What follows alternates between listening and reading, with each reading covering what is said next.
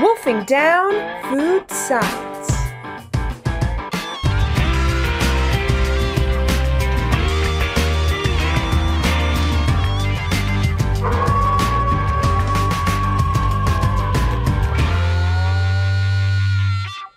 Hello, everyone, and welcome back to Wolfing Down Food Science. We are back for a new season. So, uh, Teresa, what do you think about us being back for this new season on sustainability?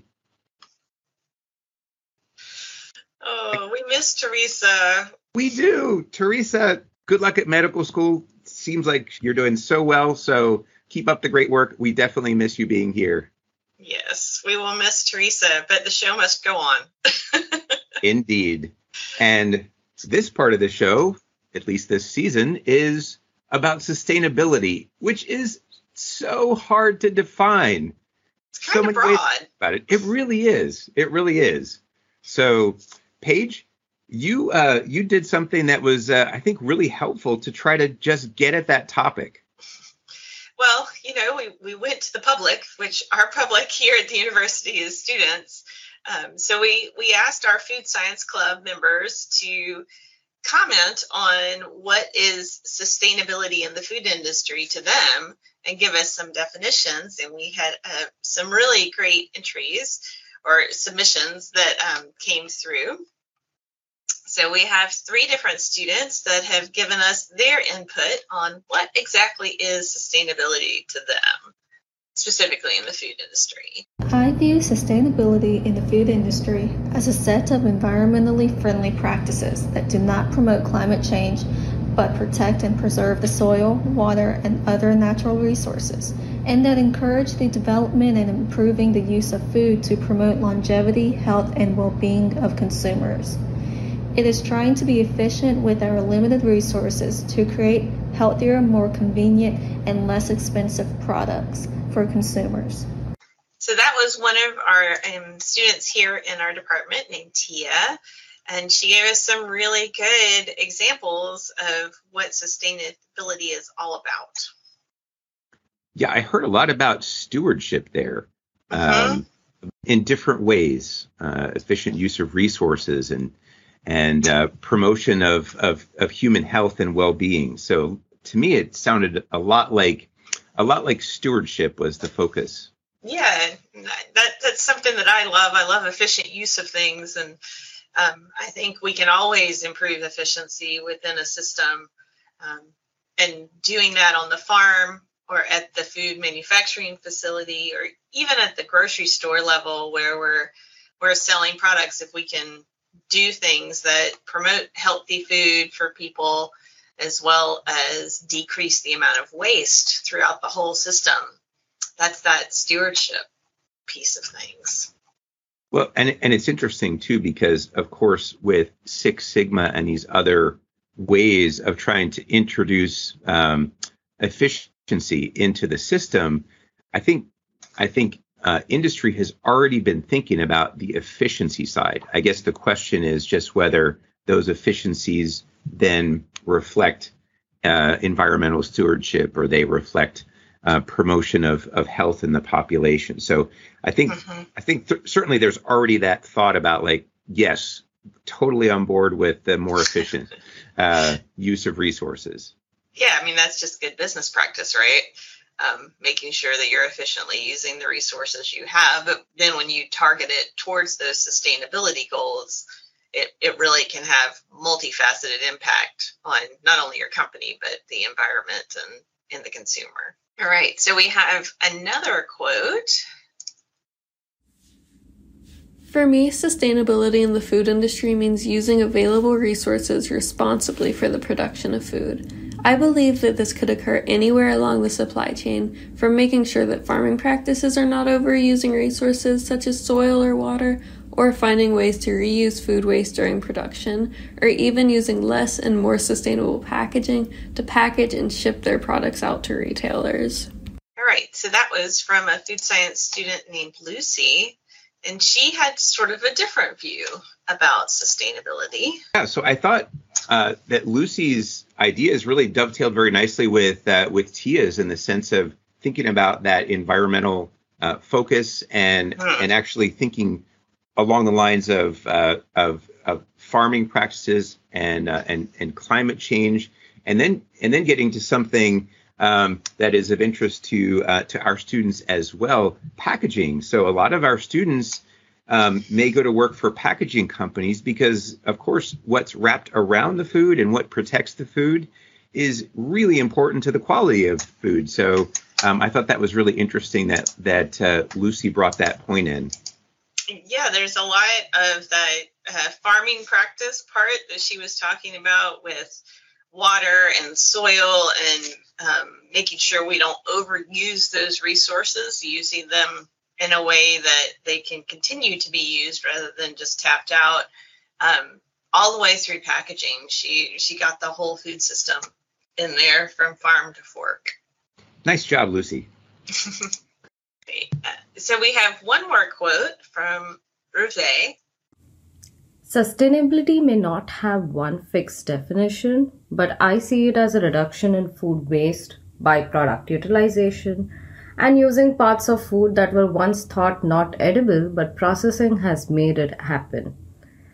From a consumer standpoint, for instance, I do not discard spinach stems and just add those to my yogurt, which can reduce food waste. And the best part is, it is packed with nutrients. That was so cool that that uh, Odorvi is is using uh, the stems from spinach and actually adding those to yogurt rather than just throwing them away. So just the idea of very efficient use of resources. Um, you, you could imagine that's just a normal thing. You just would throw these stems away, but they're perfectly edible. Yeah, I think there's a lot of practices on the consumer side. Um, they do take time. Sometimes the, the spinach stems not as much, but um, you know anything from taking the leftovers of your rotisserie chicken carcass and making broth, which takes a little time, and you know maybe the bits and pieces you cut off of carrots and onions and things and making broth. There's a lot of ways the consumer can reduce food waste but or they also talked about um, the food industry and the, the processing side of things. And the food industry always is looking for ways to value add to to byproducts that that maybe one process creates. Um, i think a, a really good example of that is whey protein and it's an old example you know. It's whey protein's been around a really long time as an ingredient but it's it's a byproduct of the cheese making process and it used to just be fed to animals or dumped down the drain and now it actually is a very profitable um, ingredient that is that was once trash essentially Yeah. I hate to say it, Paige, but when I took a cheese and fermented foods course at Ohio State, mhm. when we made cheese, the whey, the liquid whey went straight down the drain. yep So um, I don't know if that means I've been around quite a while or what it means, but but definitely they were not making any use of it.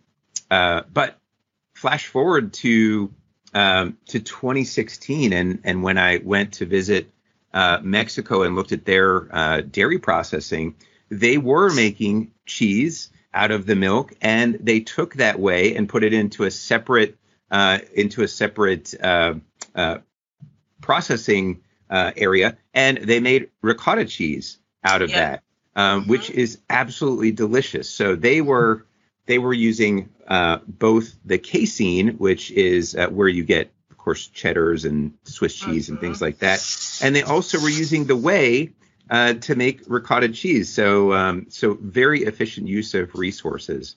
Yeah, there's there's lots of processes like that, um, and there's still more to be found and developed within the food industry, and that's a, a pretty big area of re- research because we don't want to waste anything that's good, and that gets right back to our sustainability.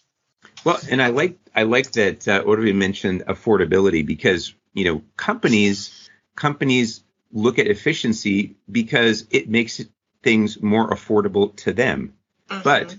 The consumer is very interested in affordable food as well. So if at a certain point you're making food that is uh, wonderful and amazing, but your consumers can't afford it, that is not a sustainable business practice either. Yes. So I thought that was a really good point that she uh, that she brought in.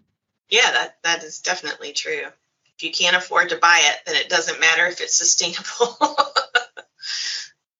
I think these students did a great job of summarizing what is uh, what is sustainability. I think I think on the food side, uh, we can uh, we can add a few more ideas uh, that are uh, really kind of bubbling up to the surface. And alternative proteins probably are, are mm-hmm. you know one thing that's really standing out. Um, and then shelf stability, because you know if you have to refrigerate it, if you have to freeze it after you're finished um, processing the food, that's using energy all the time. Right. So those are two things that I know um, our our faculty are really really interested in exploring are are uh, those areas of alternative proteins and also of uh, of shelf stability. Yeah, there's definitely lots of angles to get at reduction of food waste, whether it's processing or farming practices, but shelf stability is a big one, and also reducing that energy consumption um, is huge. I thought I would read off the 17 uh, Sustainable Development Goals that the UN has defined. So here we go. Number one, no poverty. Number two, zero hunger. Number three, good health and well being. Number four, quality education.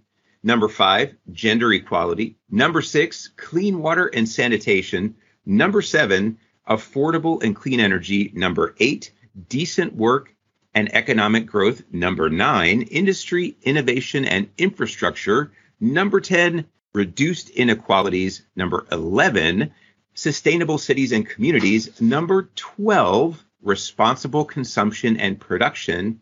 Number 13, climate action. Number 14, life below water. Number 15, life on land. Number 16, peace, justice, and strong institutions. And number 17, partnerships for all of these goals. So I thought I thought it, it would be helpful to read those just because many of them, most of them, I suppose we could almost make the argument that all of them really relate to the food industry and mm-hmm. to food science. I think we have a, a pretty good broad definition of sustainability, but focused in more on the food industry. It's a lot to talk about we're going to do our best this season to get it all in. It's really hard to define, but we're going to target some areas. And because it's so broad, we thought it might be great to have more guests on than we typically do. But we do have some pretty amazing guests that we're looking forward to talking with this season. Yeah, I, I'm really excited to hear from some of these folks, and I, I know that our listeners will be too. I agree. Welcome back, Paige. Welcome back, Keith. All right.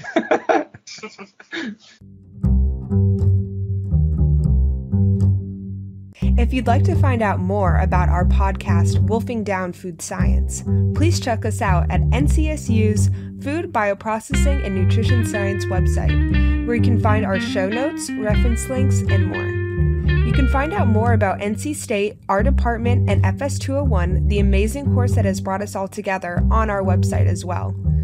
Please don't forget to subscribe to Wolfing Down Food Science wherever you stream your podcasts like Spotify and iTunes. Thanks for tuning in to Wolfing Down Food Science. See you next time.